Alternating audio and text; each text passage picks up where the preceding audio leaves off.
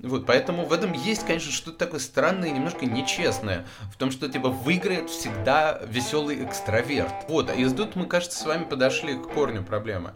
Там, конечно, совсем другая атмосфера. Там люди сидят по 12, 14, 16 часов в день, э, курят траву, едят пиццу и шутят. Если позвать, не знаю, LJ, там LJ приходит, говорит, типа... Нету России и Запада. Есть э, Европа и Америка. Привет, потомки! Сегодня говорим с Михаилом Идовым. Михаил это автор а, немногих, тех немногих российских фильмов и сериалов, которые, ну, мне реально понравились с точки зрения того, как они сделаны, с точки зрения там идей и персонажей. Это фильм «Юморист», а, фильм «Лето» и сериал «Оптимисты» и «Лондонград». То есть Михаил сценарист, режиссер, э, писатель, еще и музыкант – и, собственно, довольно интересный человек, но при этом у него есть куча интервью на ютюбе с ним, но, блядь, мало кто как бы говорит про эту тему, которая вот интересна здесь мне. Это узкая тема э, сценаризма, да, этого мастерства, искусства и ремесла, и именно писательства. И будем говорить сегодня про это. Поговорим про всякую разницу культур, языков, юмора между английским, российским, американским, российским.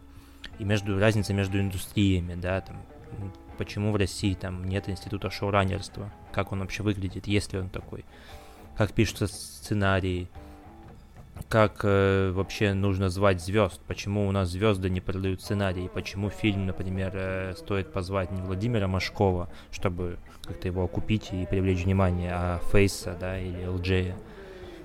Ну, в общем, мне было супер интересно.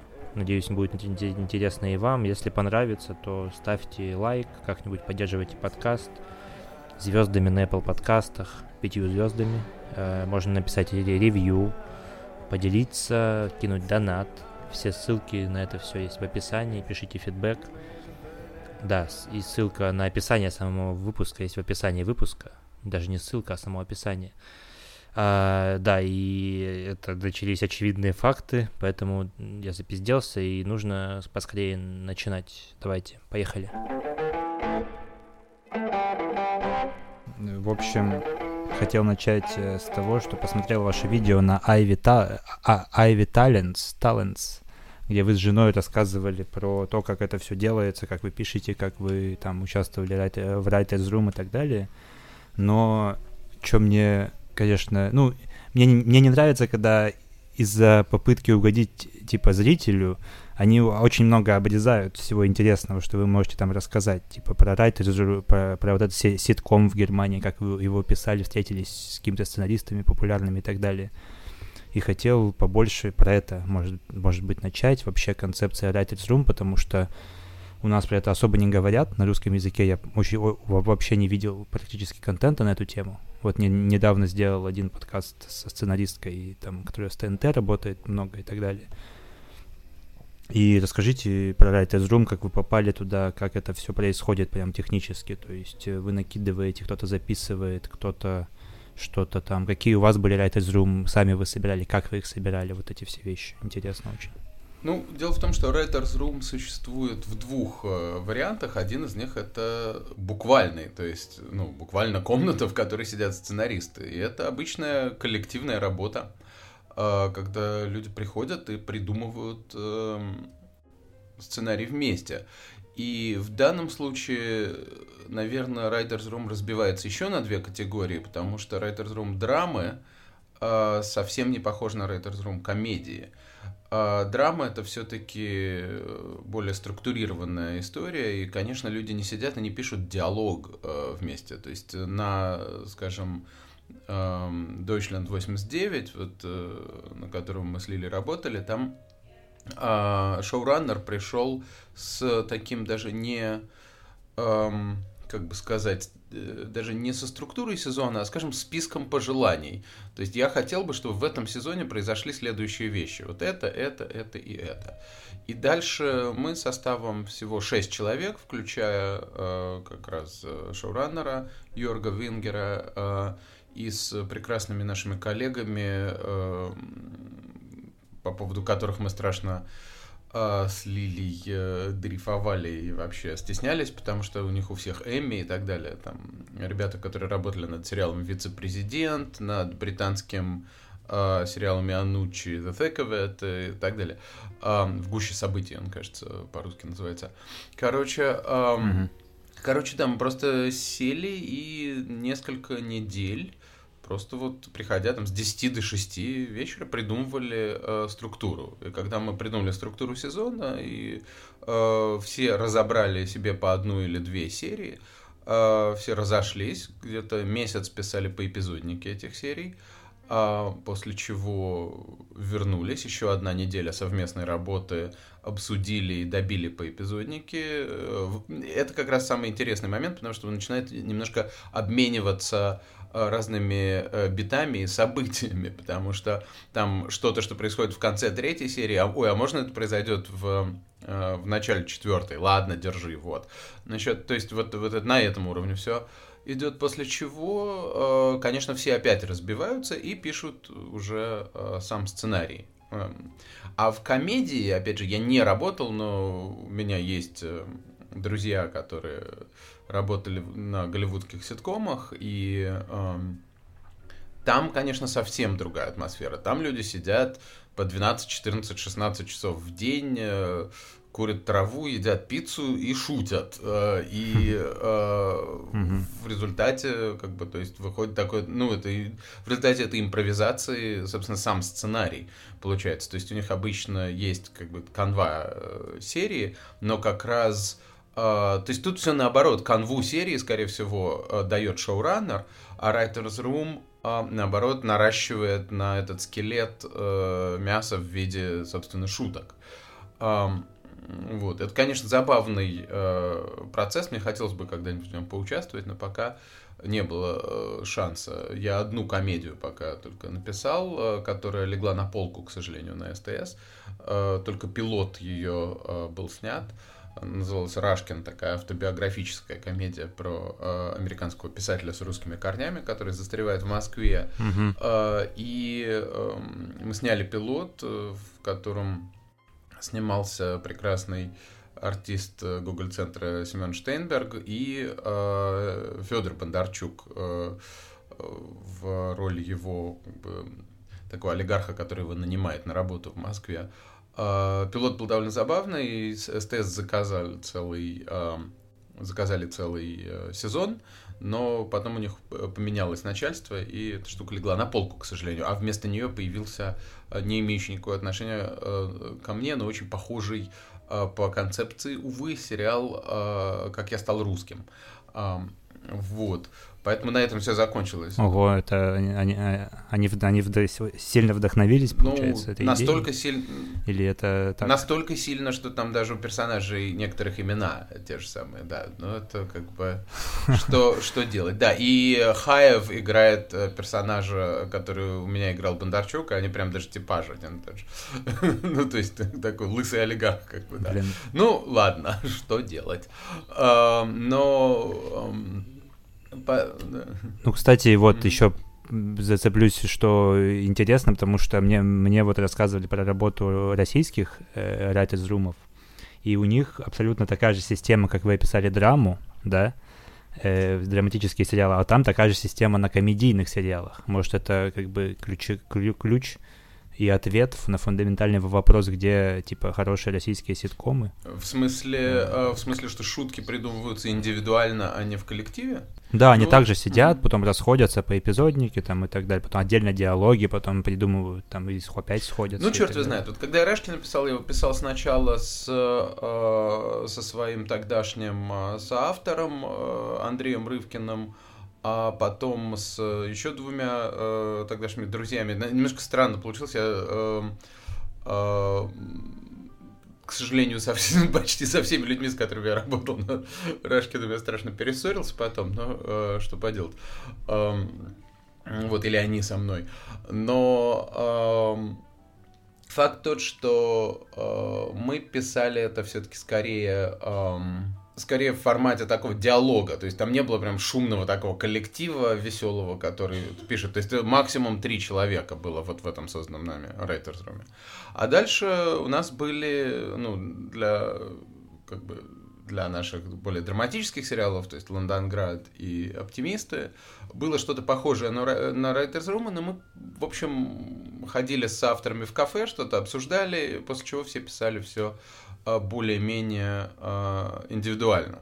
А, вот. Ну и, в принципе, когда мы придумывали этот э, формат как бы такого вообще шоураннерства в России, конечно, мы немножко изобретали велосипед, но мне кажется, что как раз что-то получилось более-менее и, и в том, и в другом случае. Э, ну, кстати, да, это, я тоже слышал такое, что очень мало именно шоураннеров в России, потому что как-то слишком рассредоточена власть, хотя, казалось бы, у нас это не принято так, так делать, да, в, в, в, в основе как бы своей, но все равно очень мало шоураннеров, которые прям, которым доверяют полностью весь процесс от, там, от идеи до, до конечного продукта.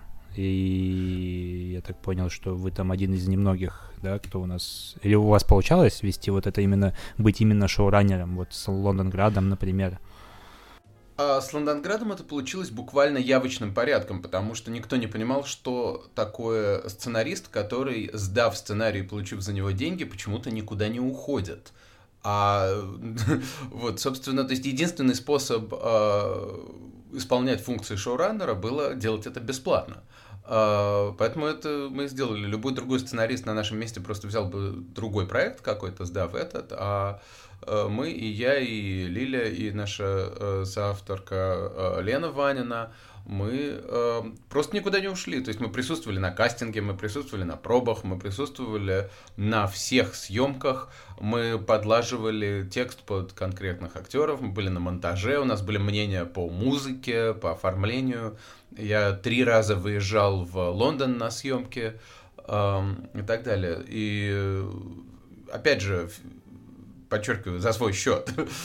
то есть, а, то есть mm-hmm. для того, чтобы создать прецедент, пришлось просто вложить полгода бесплатных э, усилий в это. Но это сработало, потому что на оптимистах, э, где гораздо более дружеская э, обстановка стояла, э, это уже стало нашей официальной э, функцией. То есть мы официально были на съемках и э, работали со всеми, и нам даже что-то за это э, платили. Но э, самое главное, что просто нужно было показать людям, что это очень удобно, когда на съемках присутствует человек, который держит в голове весь проект с начала до конца, к которому можно подойти и спросить у этого персонажа галстук там синий или зеленый, а другой человек, например, артист, может к нему подойти и спросить, а какая у меня мотивация в этой сцене.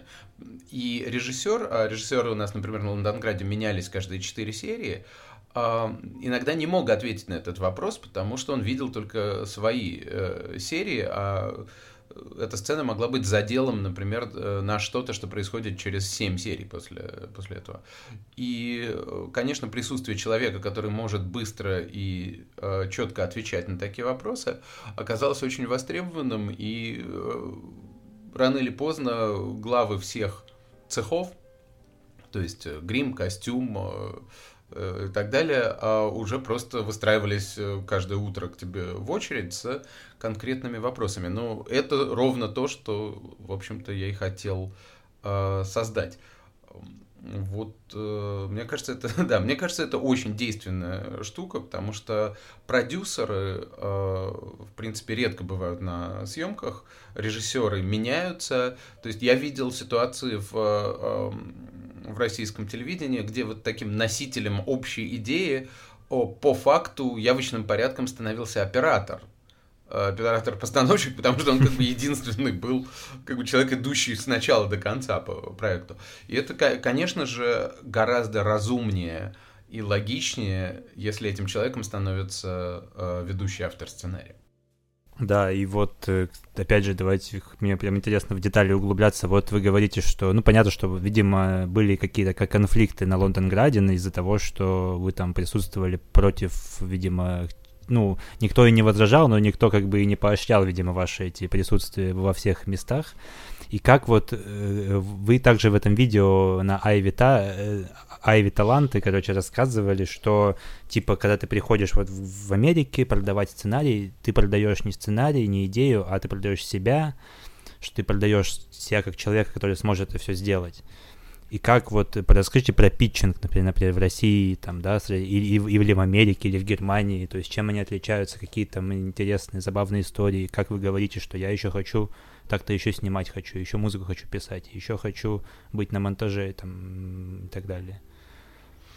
Ну, в России скорее это чуть-чуть по-другому работает, потому что в Опять же, я могу руководствоваться только своим опытом, правильно?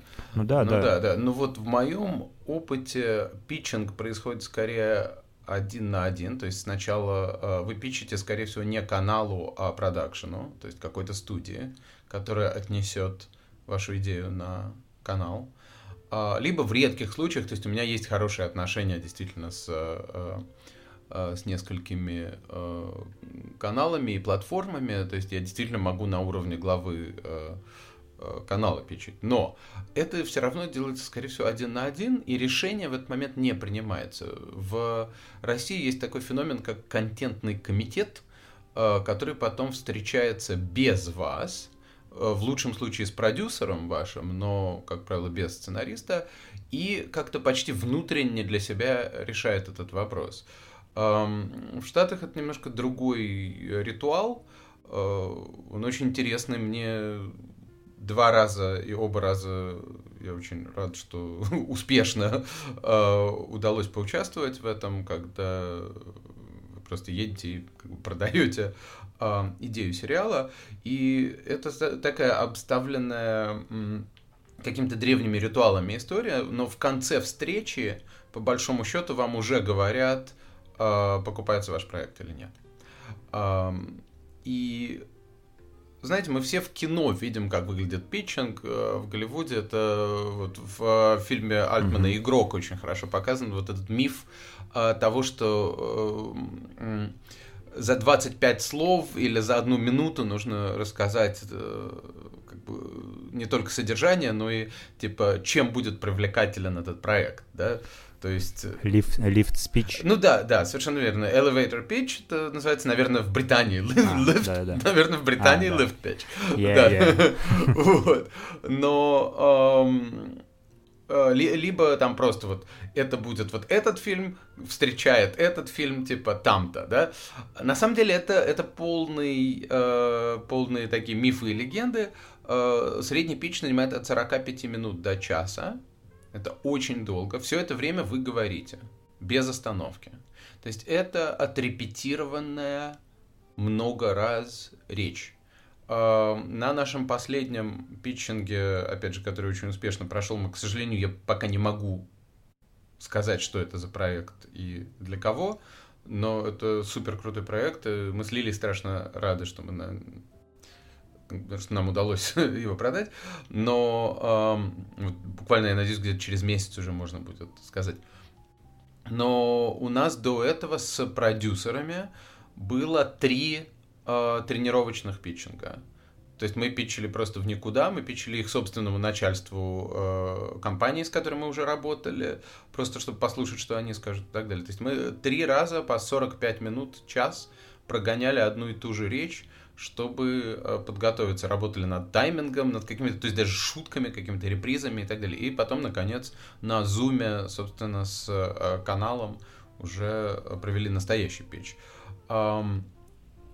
Поэтому, кстати, моя э, продюсерша предыдущего моего проекта сказала интересную вещь.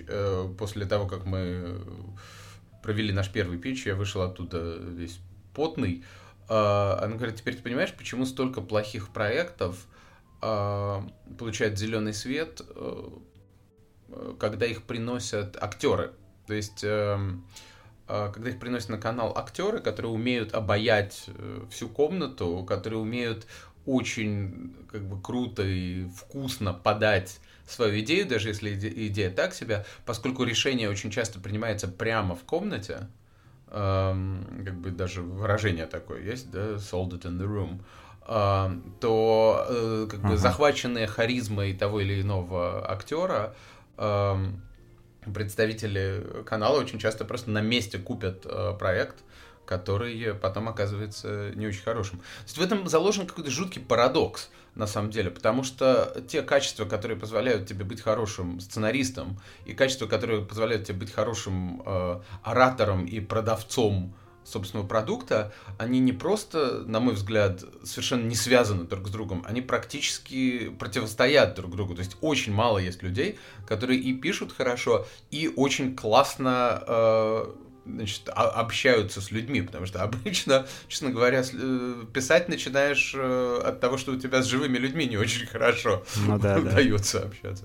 Вот, поэтому в этом есть, конечно, что-то такое странное и немножко нечестное, в том, что типа выиграет всегда веселый экстраверт да, плюс, когда это накладывается еще на э, совершенно удивительную звездную систему, то есть, когда вот это полная противоположность России, да, потому что в России все-таки актеры, с исключением, может, двух-трех имен, всегда более-менее обслуживающий персонал.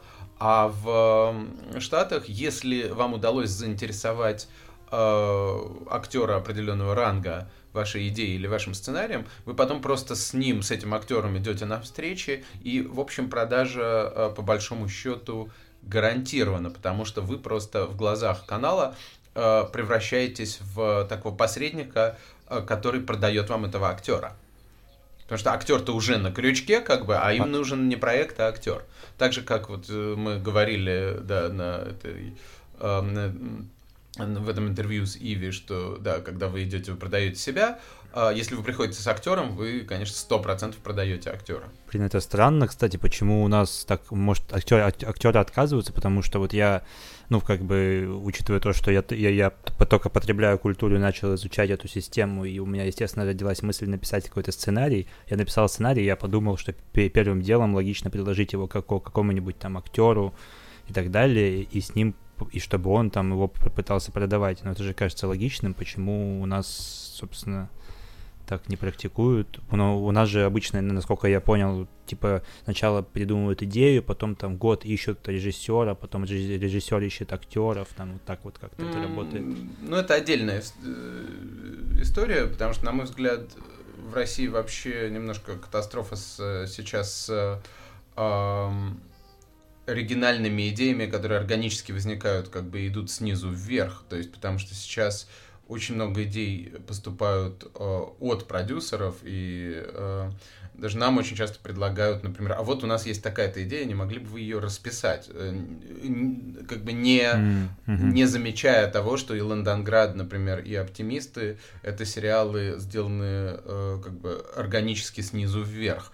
А, то есть э, ни один канал не приходил с э, идеей, и продакшн не приходил с идеей. Это просто как бы плоды именно питчинга. Нет, дело в том, что актеры просто не, недостаточно весят для этого.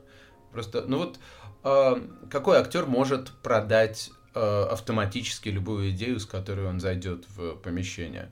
Э, ну, актеры этого калибра, если это там условно Александр Петров, то они уже у кого-то на эксклюзиве. Либо, там, если это условный Федор Бондарчук, то они давным-давно уже сами э, продюсеры.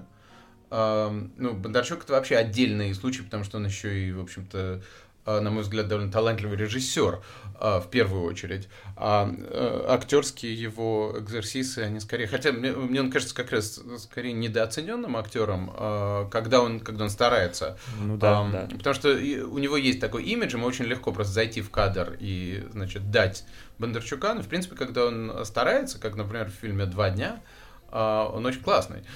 вот, но, но, тем не менее, мне кажется, да. что даже сам о себе он в первую очередь, конечно, думает не как в актере. Поэтому а из, uh, там, из актрис, вот, uh, я не знаю, например, ну, скажем так, странно было бы взять идею и прибежать к кому-то с воплем у меня есть Ира Старшенбаум. Ребята, она сейчас э, согласилась сняться в этом проекте. Uh, дайте миллиард.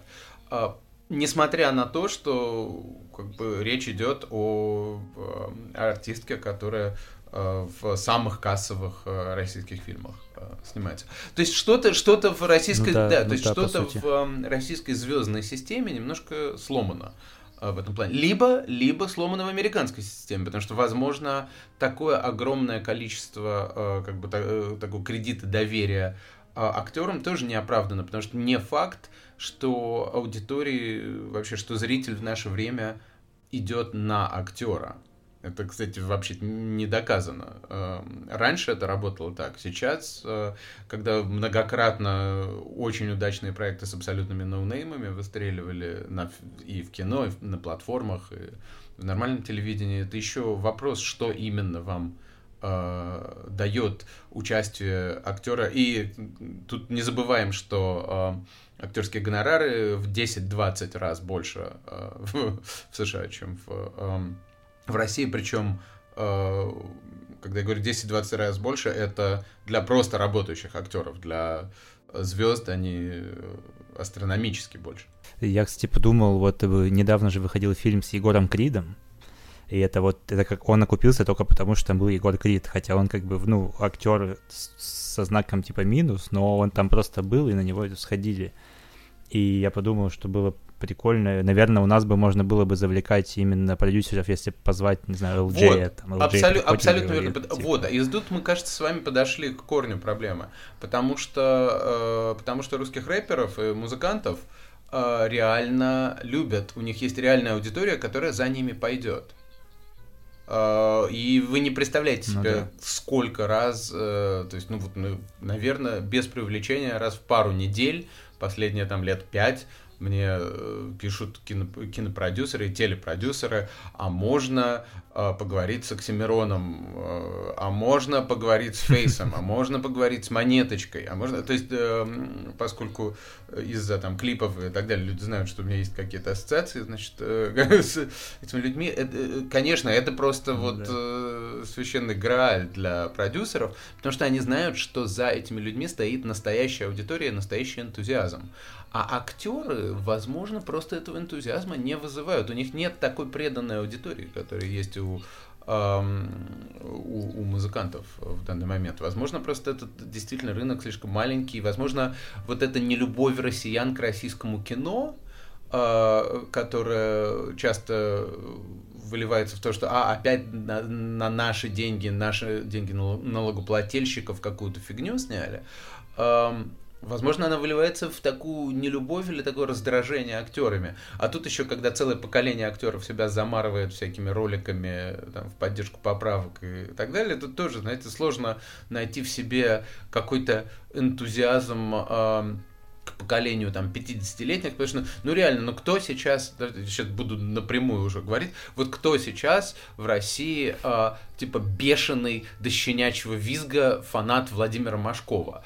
А, никто, потому что их нужды в Владимире Машкове и связанным с ним контентом как бы были э, удовлетворены 15 раз, как бы уже, да? Вот э, ну, да. скорее вот такой есть феномен. То есть э, в России нет своего Тома Круза, то есть человека, которому типа хорошо за 50, но который продолжает сниматься в супер популярном Э, кино, потому что российский Том Круз уже давным-давно почетный член Единой России и так далее.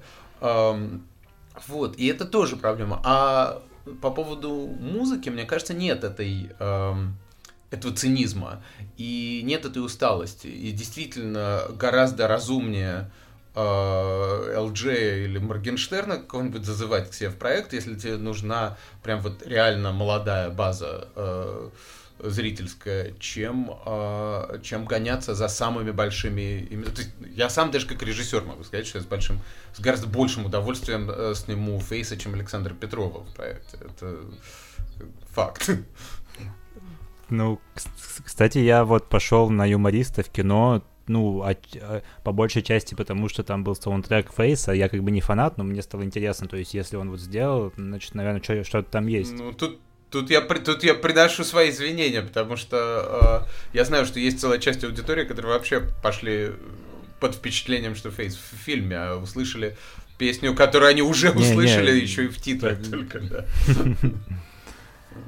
Да не, это как бы фи- фи- фи- фильм оказался хорошим, я как бы и начал друзей агитировать и так далее, просто что вот сам феномен того, что просто поставьте туда типа музыку фейса и уже как бы другое отношение, потому что да, реально усталость от всего этого актерского пантеона, да, и, кстати говоря, еще стендаперы, стендаперы же сейчас тоже очень хорошо с людьми, с реальными людьми, там, постоянно ездят по России, у них куча аудитории большая, у, почти у всех, ну, то есть даже даже вот э, вам нравится mm-hmm. и Драк, э, Мирзализаде, я, я видел в интервью, мне тоже нравится. Ну, вообще, стендап-клуб номер один прикольный. И, то есть, если их всех там засунуть в какой-нибудь ситком, ну, типа, это же будет, ну, реально круто. Ну, Факт. кстати, да, но тут, понимаете, тут такая щекотливая тема, потому что засунуть в ситком это всегда э, немножко э, нивелировать то, что делает их интересными, и засунуть их в какой-то формат.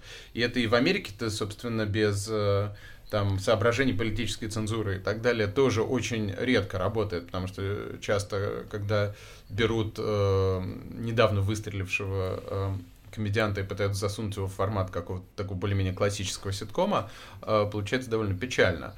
Э, последнее время, кстати, люди перестали даже делать это, потому что э, там просто какие-то спешл в Netflix работают э, не хуже, чем там 10-15 лет работали бы ситкомы. Например, там Джон Мулейни, скажем, у которого была абсолютно провальная попытка свой бренд э, как раз перевести в угу. формат э, традиционного ситкома, он на это плюнул и теперь стал суперзвездой, э, просто, э, рас, просто рассказывая шутки в Netflix. А, ну, ну, не, еще, если бы они еще сами писали сценарий, стендаперы, сами бы играли, и все бы там, все было бы, конечно, это интересный опыт. Собственно, я, я тоже почему-то подумал, почему никто не придет в этот клуб номер один и скажет, ребята, пишите сценарий, вам деньги, пожалуйста, знаете, все вам. Ну, это не так просто, на самом деле, вот, это как раз э, мы опять возвращаемся к вопросу Writers Room, потому что умение писать шутки навыки, умение э, структурировать э, серию, это совсем разные навыки. Конечно, в идеальном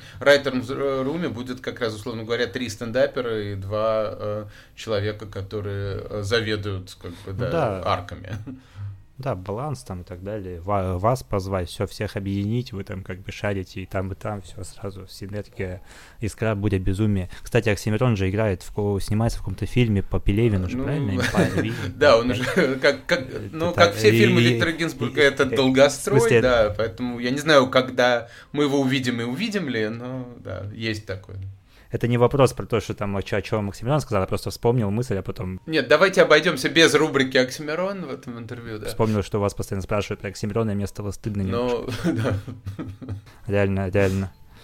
Это случайно вылетела мысль, и потом, потом сообразил. Бывает. Нет, но фильм Гинзбурга, да, я, я не знаю, я, честно говоря, я не фанат э, э, Generation P, и поэтому немножко настороженно э, отношусь к проекту э, Empire V. Э, так, давайте сразу другую тему, которая тоже мало где что-то увидел, и вообще как бы ну, вы как феномен, вы интересны именно как феномен с точки, с точки зрения короче, того, что, да, американские корни в России что-то делает, там, в Америке, в Германии, то есть, ну, вообще, как бы мультикультурализм, космополит и так далее. И в, связи с этим два, наверное, таких больших вопроса именно про язык. То есть вы как человек, который может писать на, и на том и том языке, и, и причем это покупают, и, и все круто, я заметил большую разницу между даже не шутками, там, а прям диалогами, да, вот читаешь там пилот друзей, банально какой-нибудь, да, видно, как это каждая фраза круто звучит, там, как она заходит и как она естественно выглядит. И, а на русском, ну, невозможно написать такой же диалог на русском, потому что он, типа, более литературный. Вот э, вы как это как Да, возможно, возможно, возможно, возможно. Конечно, возможно. А, и пилот друзей все-таки давайте, как бы, ему 27 лет этому пилоту, и там половина шуток тоже не работают уже. Но я, я кстати, одна, одна из вещей, которые не очень понимаю, это продолжающийся вот этот культ друзей, вот это новое поколение, которое Типа люди, которые родились, когда друзья уже были там в десятом сезоне, э, продолжают это смотреть. А... Это такая интересная штука. Он, он, а, причем мне, как фанату Сайнфилда, прямо обидно, потому что они такие параллель нашли. И вот. Э, Сайнфилд никто не смотрит, а, да, а друзей почему-то а, они да, заняли да. какое-то странное место в пантеоне, как такой типа последний великий ситком. Ну, господи, даже первые сезоны, даже первые сезоны, я... как я встретил вашу маму, гораздо лучше, чем Э, в общем, все друзья. Я согласен, потому что я не фанат друзей, я просто, когда читал все, все эти сценарии ситкомов, ну, и друзей почитал, и Сайнфилда посмотрел, почитал, и Сайнфилд мне тоже больше понравился, но как бы блин, сама суть, чтобы я вот не смотрел друзей не, и прочитал. Не, не, не, смотрите, типа. да, я, ну, не, не, я понял, о чем речь идет. Нет такой вещи, как более литературный русский язык. Есть более литературный русский язык, которым пишут э, сценаристы, потому что, это, потому что это язык перевода, это язык э, гребаной Риты Ковалевой Райт, да, когда берется органическое нечто, произрастающие из американской почвы, и потом такими как бы вежливыми представителями интеллигенции middle класса как-то переводятся на русский. Отсюда и литературщина. С ситкомами произошло то же самое, потому что когда на канале СТС их начали запускать, там году в 2004 или когда там пошли вот эти там а, «Моя прекрасная няня» или там и так далее, первый, а, был выработан вот этот переводческий язык русского ситкома. На самом деле просто э, нужно понимать, что язык литературный, э, он один и тот же и в Америке, и в России. Если хотите посмотреть, как выглядит литературный американский ситком, посмотрите моего любимого Фрейжера, а, где все как бы крайне интеллектуальные и витиевато изъясняются. Потому что друзей не нужно сравнивать с сериалом, не знаю, папиной дочки. Друзей нужно сравнивать с, давай, давайте скажем, реальные пацаны. Видите, там сразу региональная речь, и это сразу смешнее, потому что это не литературщина русская. Но тут, э, опять же, другой феномен включается, потому что э, в России многие начинают немножко, э, значит, морщить нос, потому что, а, не, ну это, типа, там, про какие-то шутки по провинцию или что-то такое, это, типа, да, мы же хотим быть то есть, грубо говоря, мы хотим быть богемой, интеллектуалами и так далее, но при этом мы хотим потреблять американский продукт, э, рассчитанный вообще не, для на, не на нас э, изначально. Вот так, такой вот парадокс. Короче, э, конечно же, возможен абсолютно искрометный диалог комедийный на русском. Но этот комедийный диалог должен включать в себя нормальную народную речь. А очень мало кто это сейчас делает. Хотя, вот опять же, там сериал Чики сейчас идет на море ТВ. А, все там прекрасно uh-huh. с диалогом. Тогда, при том, что он не нарочито комедийный, это драмеди скорее. Вот, я сам не взялся бы, наверное, брать.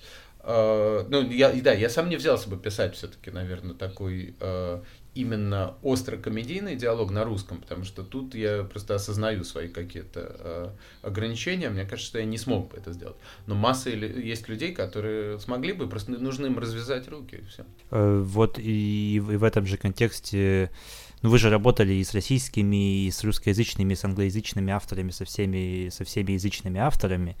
И как вообще чувствуется, ну, какая-то, есть какая-то разница вот именно в вы как человек, который вы выросший в западной культуре по факту, ну и я тоже, блин, выросший в западной культуре, потому что какая mm. еще у нас есть э, по, по сути. И, но все равно, то есть э, и с теми, и с теми авторами работали. И, может, не знаю, есть какие-нибудь наблюдения а. там? какие-то интересные феномены, Знаете, парадоксы. я все время всегда говорю одну и ту же вещь. Это смешно, потому что она была правдой по отношению к журналистике, когда я был журналистом, и сейчас она также актуальна по отношению к сценарному делу и киношному.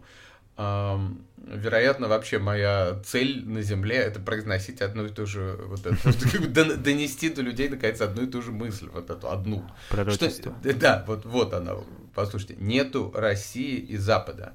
Есть э, Европа и Америка. И между Европой и Америкой есть очень четкие э, различия, про которые мы можем поговорить. Но российская школа и сценарная, и телевизионная, и режиссерская, и все абсолютно ничем не отличается от э, большинства европейских. То есть э, она почти ничем не отличается ни по бюджетам, ни по подходу, ни почему от итальянской, от немецкой, от французской. А вот э, для меня, например, большим э, шоком явилось, что а, когда я познакомился с э, несколькими британскими э, сценаристами и шоураннерами, что Британия тоже, как бы, мне она всегда казалась таким сообщающимся сосудом с Америкой, потому что, ну, язык один и тот же, и э, такое количество британских актеров mm-hmm. добились э, гигантского успеха в Штатах. Но нет, Великобритания тоже, э, несмотря на все брекситы, э, в культурном плане абсолютно часть европейского э, контекста. А в Америке действительно все немножко не так. И поверьте мне, когда э, мои друзья Эд Дайсон, э, например, и Роджер Дрю, авторы, значит, которые с Армандо и Анучи работают над всеми его проектами, когда они приезжают в э, Лос-Анджелес питчить свои проекты, они, а у них Эмми на минуточку за сериал «Вице-президент», они э, себя чувствуют как бы так же неловко, и они находятся в таком же ахуе, как любой э, русский продюсер, который впервые приехал в Штаты что-то тут делать. А это, я подчеркиваю, люди, у которых родной язык английский, у которых в кармане Эмми, и у которых э, в портфолио сериалы, которые знает весь мир. Э, и они реально себя чувствуют так же не в своей тарелке, потому что тут другие правила игры. А в Европе, по Европе они реально просто вот почти одни и те же. Единственный вопрос это знание языка и все. Э, я просто не по... я, я почти, почти не могу вспомнить именно европейцев, кроме англичан, типа Рики Джервейс, э, Стивен Мерчант, вот они. Вот самые в Америке, да, одни из самых на самом деле ну, успешных, да. там mm-hmm. офис mm-hmm. и всякие фильмы у них. Э, не, не, не могу вспомнить просто Хотя и российские есть успешные, типа Бекмамбетова там и Найшулера, да, по сути. И Идова тоже, да, плюс-минус, ну, да, пока нет. пока, пока, конечно, нет, немножко другой уровень. Uh, ну, если там, не знаю, с Найшулером еще как чуть-чуть можно, но Бекмамбетов вот, это фантастическая история успеха, конечно, с, причем, с, а, а, причем даже не с там Анджелиной Джоли и прочим, а именно с этим скринлайфом его чертовым, то есть все эти фильмы, которые стоят типа 1 миллион и зарабатывают 60, то есть он, э, в общем, а, реаль, реально, наверное, один из самых прибыльных и дальновидящих э, э, голливудских продюсеров на данный момент.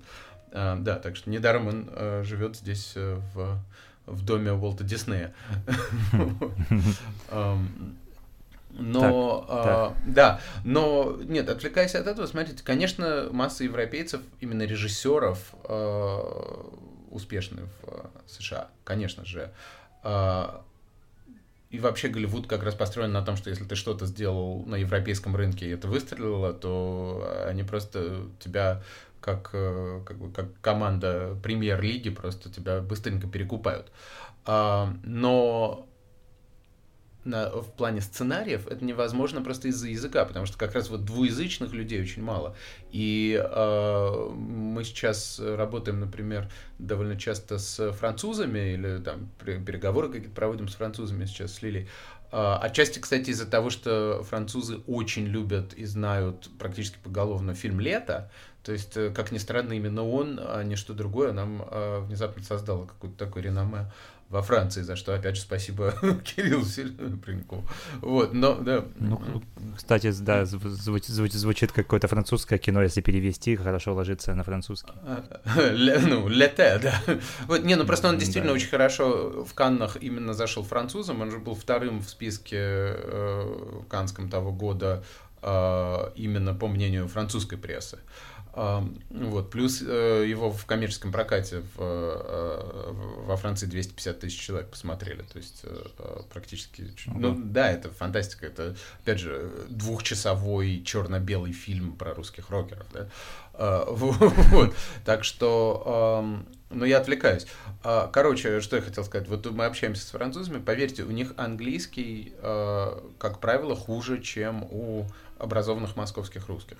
Отчасти из-за того, что у них достаточно бодрая индустрия, чтобы как бы вариться в ней всю жизнь, не залезая в Голливуд. То есть вот есть у них один Люк Бессон, и как бы все, да, остальные в основном а, довольствуются работой э, у себя. Э, вот, но да, факт остается фактом. Языковой барьер, он, э, он существует, он большой, и он, э, он, в общем, очень многих, конечно, отпугивает от работы в США. Ну, опять же, тут нужно, наверное, сказать, что работа в США, да, это большой рынок, но она не должна являться каким-то э, финальным уровнем этой игры, да. То есть э, нет ничего страшного в том, чтобы продолжать работать на любом другом языке, будь то французский, русский или даже латышский, где у тебя аудитория вся 2 миллиона человек. Почему бы нет? Да, да я даже к тому, вот, э, опять же, вы как человек, который работал и с теми, и с теми, вот, допустим, вот есть юмор, да, все-таки мы все как бы юмором, если не занимаемся, то все равно по жизни шутим, да, и условно там мета-юмор с отсылками к культуре, там, да, очень часто встречается почти во всех э, любых жанрах э, э, голливудских. Но в России очень мало делают там отсылок, не знаю, к политикам, к звездам и так далее. Или мат, например, русский мат при написании там какого-то сценария, там вы можете вставить какое-то какое слово там, ну, не факт, а какое-нибудь другое, которое считается матом, да, в английском, условно, но у нас в России там да, все пытаются избегать этого, и из-за этого, в том числе, кстати говоря, получается литературщина иногда, потому что плохие актеры с матом смотрятся лучше, чем плохие актеры без мата, допустим. Да, но это же ну, не вопрос культуры, это же вопрос э, проводимой э, довольно послед... последовательно социальной политики по как бы, ограничению свободы слова. То есть о чем мы здесь говорим? Как бы, против мата есть закон, против пропаг... так, так называемой пропаганды нетрадиционных ценностей есть закон, против того есть закон, против всего есть закон. Э, шутить по поводу политики все боятся так, что как бы любая так называемая политическая сатира заканчивается на уровне а, какого-то условного замминистра, да, а, вот что, что с этим делать? Ничего не делать. Э, тут это такие условия игры. То есть в Китае нельзя, например, снимать фильмы про привидений, потому что нельзя э, Э, рекламировать э, как бы потусторонние ага. ценности, да, а в России можно. Вот, пожалуйста, снимайте фильмы про привидений. В Китае нельзя было бы. А в, да, а в России нельзя шутить про президента и э, высказывать какую-либо симпатию к геям. Ну, вот это, это видимо, российские привидения. Так, ну, а, а, а, а мета-юмор, отсылки... А, ну да, это все равно попадает под это. Ну так, а, ну, так мета-юмор, это вот как... Ну, да. Не, ну кроме того, ну а что, юмор основанный на отсылках есть, конечно, и постмодернизм э, в России процветает с 90-х, еще как, есть э, эм, есть разные режиссеры, которые только в этом режиме работают, там э, Григорий Константинопольский, например и так далее. Есть э, высокие постмодернисты, которые создают настоящее, очень крутое и местами, кстати, местами, кстати очень, э, очень смешное искусство. Например, мой любимый российский режиссер э, Алексей Федорченко вот, так что с этим все в порядке. Но если говорить про... Ну, это мы сейчас немножко про такой артхаус, конечно, говорим. Если говорить про мейнстрим, то типа, где русский Рик и Морти, условно говоря, в, в этом вопрос? Ну, не знаю. Ну да, да, и конь Боджек, где русский конь Боджек, типа, ну то есть все же конь это Бо... все завязано. Знаете, конь Боджек, он же только притворяется голливудской сатирой. Конь Боджек и построен на супер прогрессивных ценностях э, Рафаэля Боба Ваксберга, э, которые, собственно, и Лизы Хановальд, которые, в общем-то, транслируются через это все. А где конь Баджек, э, могу вам сказать, где он. Вот Юлия Цветкова сейчас в тюрьму сядет за, за рисунок вагины. Вот, вот где конь Баджек. Окей, тогда смотрите, еще другая такая тема. А, короче, я так и не понял, вот вы чё, чё, переехали, короче, в Америку, что-то там делали, и потом, хопа, фильмы и сериалы. Что-то там делал. Я... Где вот это, где история там неудач, провалов, там депрессия в GQ, я помню, да, там вот это все в России, ну а где вот там, типа, там, что в Америке, как вообще первый раз в жизни вы там написали сценарий и, и, кому-то его показали, и а, все сказали, вау, давайте мы нет, купим такие вещи. Да, я, я понял. Понимаете, это дело в том, что я как бы действительно немножко круговым путем пошел, потому что я не писал сценарии. То есть я при, переехал в Америку в 92 году, но сценарий я начал писать действительно от э, безысходности в России, когда жил в Москве в 2012. А, поэтому э, в Америке я был тупо журналистом и писателем, и в этом плане у меня все ну, до поры до времени не складывалось, потом а, где-то в 2006 году резко Давайте сложилось. про писательство. типа, да. Вот, слушайте, а, Это да, же я, я прошу прощения, да. а долго еще, потому что мне где-то, ну, минут 10 еще есть максимум. Нормально? Давайте, да, да, да, да. Так, а, ну, насчет писательства, ну, я с 8 лет хотел быть писателем, и когда в 16 э, пришлось переезжать в Америку, э, э, нас везли с сестрой родители, я, конечно, страшно не хотел, потому что в, как раз я тогда считал, что я оставляю позади уже какую-то блестящую карьеру, потому что латвийская газета «Диена» опубликовала один мой фантастический рассказ. Ам, Вот. И, конечно, это все очень сильно переживалось, потому что я считал, ну, я никогда не выучу английский, а так хорошо, чтобы на нем писать. И все это конец, я буду каким-то забубенным иммигрантом всю оставшуюся жизнь. Вот. И мы переехали еще и как бы не в Нью-Йорк, и не в Лос-Анджелес, а в город Кливленд, э, то есть такая довольно сравнительная жопа мира. А, И 92 год, э, в Штатах рецессия, работ нет, Э, мы живем типа на как бы там талончики на еду, то есть ну абсолютная такая история, в общем, американской бедности. Подбираем а, сломанные какие-то видеокассеты, э, как бы ви- ви- видеомагнитофоны на помойках, а, вся одежда из армии спасения, то есть все, все по классике. Это был наш первый год. Мгм. На второй год у меня отец нашел работу э, на в автопроме на Форде, А, и мы переехали в Мичиган, э, собственно, в Детройт, где Форд и все остальные автопромовские фирмы расположены. А я пошел в университет, и там как-то нашел свою тусовку и начал писать. Но я тогда хотел действительно... Изначально я хотел быть кинокритиком. Вот моя главная мечта была быть кинокритиком. То есть, то есть в детстве я хотел быть писателем, потом кинокритиком. Поэтому я начал писать про кино, поэтому я пошел в киношколу. То есть у меня не было, в принципе, в планах писать сценарий. Я закончил сценарное, но э, я мечтал о позиции как раз вот именно э, кинокритика. Э, боготворил каких-то американских э, таких корифеев, типа там Оуэна Глайбермана, там Роджера Эберта, э, Джима Хобермана и так далее. Вот. Ну и чего-то там чуть-чуть добился в этом плане, э, но потом оставил кинокритику и просто стал просто журналистом. э, вот. И в этом плане добился как раз, ну, довольно многого, но, слушайте, это заняло время, то есть это, там, я переехал в Нью-Йорк после университета в 98 году, и какие-то первые хиты у меня журнальные пошли в 2006, то есть э, лет 8 я, конечно, бился головой об стенку. М, И это все, то есть, там, как, не знаю, первый, то есть вы просто написали текст, послали его также в какой-то СМИ, и такие, о, давайте возьмем, и так далее.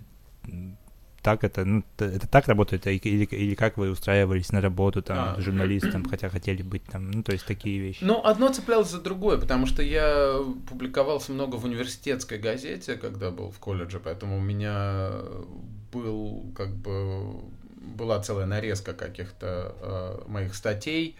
А когда я переехал в Нью-Йорк, я их туда-сюда показывал, меня взяли стажироваться в тогда еще э, довольно могущественную газету Village Voice, и это, наверное, вот главным было успехом, потому что после этого легче стало, ну, и в ней публиковаться, пока я там работал, э, хотя там был типа мальчиком на побегушках, но все равно я уже был внутри.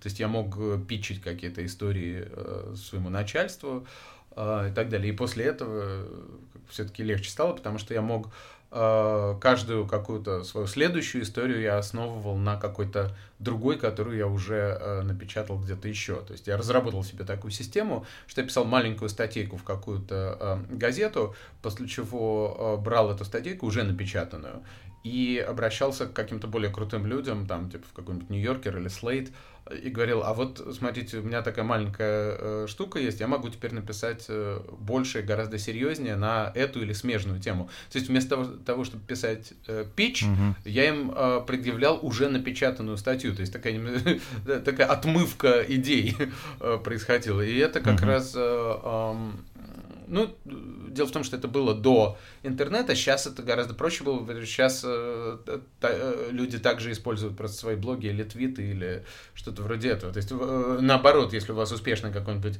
твит, то часто вам э, пишут из каких-то изданий, говорят, слушайте, а вы не хотите 500 слов, типа, на эту тему э, нам, нам сделать? Вот. А тогда, когда этой системы более-менее не было, соцсетей не было, то приходилось э, придумывать вот такую штуку, когда я печатал, типа, корот, короткий текст в пичфорке, и потом засылал его, типа, в Нью-Йорке.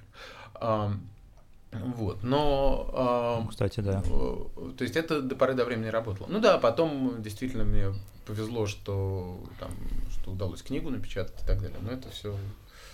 Э, это все, в общем, часть э, вот такого одного и того же периода, потому что книга была отчасти основана на статье, которую я написал в 2005 году и так далее. Э, давайте тогда фундаментальный вопрос, да, как автора. Короче, во-первых, кризис, депрессия, кризис творческий и так далее, и момент с перфекционизмом, потому что, ну вот мы пишем текст, да, и, или сценарий, или книгу, или статью, неважно что, а, когда мы понимаем, что она готова. А это сложно со сценарием, сложнее, потому что там, на, на, там обычно дедлайны больше, да, чем у статьи там какой-нибудь. То есть, когда вот, типа, все, диалог идеальный, там, да, все это хорошо прописано, это я готов нести. И ну, вот это два вопроса, наверное, про это, про, и про кризис, депрессию, перфекци... э, кризис творческий, как, как его преодолевать, если постоянно в одном и том же варишься. Ну, смотрите, ни один проект не готов в тот момент, когда вы куда-то несете. А, поэтому просто лучше всего осознавать, что то, что вы куда-то несете, это начало диалога с этим местом и с людьми из этого места. И дальше вам просто должно повести, у вас должны попасться хорошие партнеры на другой стороне. Потому что нет ни одной, ни книги, ни фильма, ни сценария, ни, ничего, которое было бы идеально сделано одним человеком, не показав это никому другому и продемонстрировано в готовом виде. Первый драфт — это всегда начало диалога. Поэтому самое лучшее, что можно сделать, это понять, что э, что-то готово куда-то нести, это один этап, а что-то готово, это когда вам те люди, которым вы это принесли, и которые вам нравятся, и мнение которых вы уважаете, скажут, что это готово. Потому что это все все-таки э, эм, коллективное творчество, ничего тут не поделаешь. Но у, у вас, как у автора, не бывает такого, что типа, ну я там еще перепишу, еще перепишу, еще, еще, и в итоге это все превращается в какой-то процесс бесконечный. Нет, у меня немножко другой просто метод, но я его никому не советую, как бы мой. Я не знаю, хороший он или плохой. Я пишу, по большому счету, очень медленно, а, и потом мало меняю, потому что, скажем так, а, я обычно договариваюсь обо всем. Ну, это такая, опять же, это некоторая роскошь, конечно, когда тебе позволяется ну, да. делать. Я, я пытаюсь обо всем договориться на уровне э, поэпизодника. Э, после чего довольно долго э, пишу сам текст. То есть, грубо говоря, я пытаюсь застолбить структуру, э, чтобы ее уже не менять, а менять только декоративные какие-то вещи э, потом. Э, вот. Но это, опять же, есть люди, которым нужно увидеть что-то на странице, прежде чем понять, хорошо это или плохо. И это тоже совершенно нормально. Так что это, это вопрос личных предпочтений, мне кажется. Так, а у нас что, пять минут, да, есть еще? Ну, да. А, тогда вот забыл спросить там где-то в начале про персонажей, технический момент. Я просто заметил, что у нас часто вот в российских, особенно там, не знаю, комедиях, сериалах, э, фильмах ставят, ну, скорее всего, да, сериалах, ставят, э, как, как, как будто бы ставят в приоритет именно ситуацию и именно сеттинг, который типа двигает и стремятся сделать идею как можно более оригинальной. А вот, ну, опять же, к Сайнфилду возвращаясь, ну, там нет ничего оригинальной, никакой идеи, там просто чуваки интересные, там они, ты просто хочешь с, с ними, типа, тут тусоваться, сидеть в квартире, в кафе и так далее. То есть ты в них влюбляешься, потому что они классные, а не потому что у них э, спит, как в «Звоните Ди Каприо», да, там, ну, условно, вот это вот. Um, ну, «Звоните Ди Каприо» для меня вообще загадка, честно говоря, потому что я помню в восторге по его поводу, когда он вышел, и э, я при всем э, при всей симпатии к почти всем типа, занятым в этом проекте людям, я реально ничего в нем не рассмотрел, э, что вызывало бы симпатию, наоборот, как бы как-то, э, к сожалению, вот очень часто действительно есть такой момент, когда э, с первой же минуты абсолютно некому сочувствовать, и ты перестаешь в какой-то момент понимать, зачем ты это смотришь, потому что, конечно же, когда вы должны отдать на проект как зритель там 8, 10, 12, 16 часов вашего времени, а, единственное, что вас заставит это сделать, это персонажи, потому что ни, ни виртуозный юмор, ни захватывающий сюжет не работают без э, персонажей. Они могут сработать на короткой дистанции, но э, Э, без персонажа, которым ты сочувствуешь, ты ничего, ничего не получится. Поэтому Лондонград, например, получился не потому, что мы снимали в Лондоне, и потому что это там какая-то высокая концепция, а потому что э, нашим зрителям сразу стало интересно, э, как сложатся отношения главных героев Миши и Алисы. И я, и я да, заметил, да, да. что для э, молодой, самой молодой части аудитории, то есть там прям детей-подростков, им вообще было пофиг, что действие происходит в Англии. А, то есть, э, не, то есть главное всегда, конечно, персонажи, да. А, но я считаю, что в удачных российских сериалах это тоже существует. То есть, когда мы говорим про средний какой-то продукт, я не, я не знаю, о чем мы а, я не знаю, о чем мы сейчас говорим. То есть, ну, условно говоря, не, ну, не, ну, в смысле, в смысле сериал там физрук, например, он отталкивается 100% от э, созданного Нагивом вот такого персонажа и его как бы бренда, да, а не от, например, эм, э, каких-то просто ситуаций, ситуаций, ситуаций. То же самое там с, не знаю, озабоченными э, Э, такой э, был хлебниковский сериал, э, к сожалению, немножко незамеченный, но тоже очень симпатичный и так далее. То есть, да, конечно, нужны персонажи, но я, не, опять же, вернусь к своей любимой теме, нет какой-то э, вот такой э, катастрофической разницы между тем, как все делается в России и вне нее. Есть удачные и неудачные варианты. Ну да, полу, куча как бы говна есть и в, собственно, в Америке, и на Netflix куча фигни куда снимается, которая